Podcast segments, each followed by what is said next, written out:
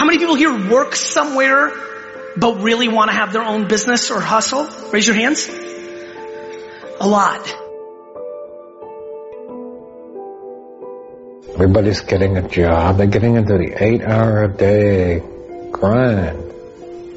Everybody's doing. They, you know, you're either a chemist, you're a doctor, you're a lawyer, you're a shipping clerk.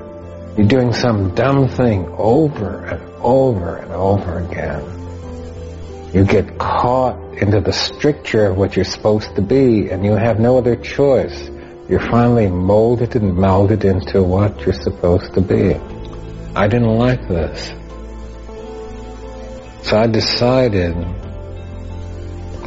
I'd rather starve, live on the edges of nowhere, than do anything at all, than become anything labeled. We don't have to have fast food workers.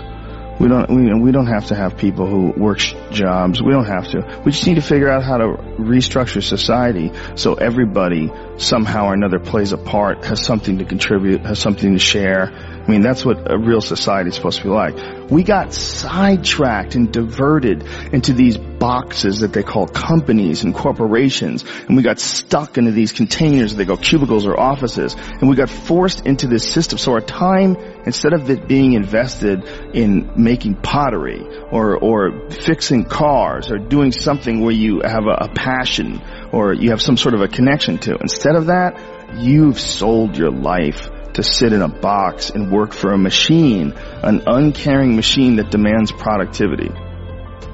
If you live for the weekends, it is broken. Look, if your best moment is Friday afternoon, that means you hate your Monday through Friday. And people get mad at me again because like, Gary, when I look forward to the weekends, I love my family. It's not all about money. You're such an asshole. It's family. I'm like, no, no, no. You're not listening. Do you understand that most people think they need to make a million dollars a year to be like winning?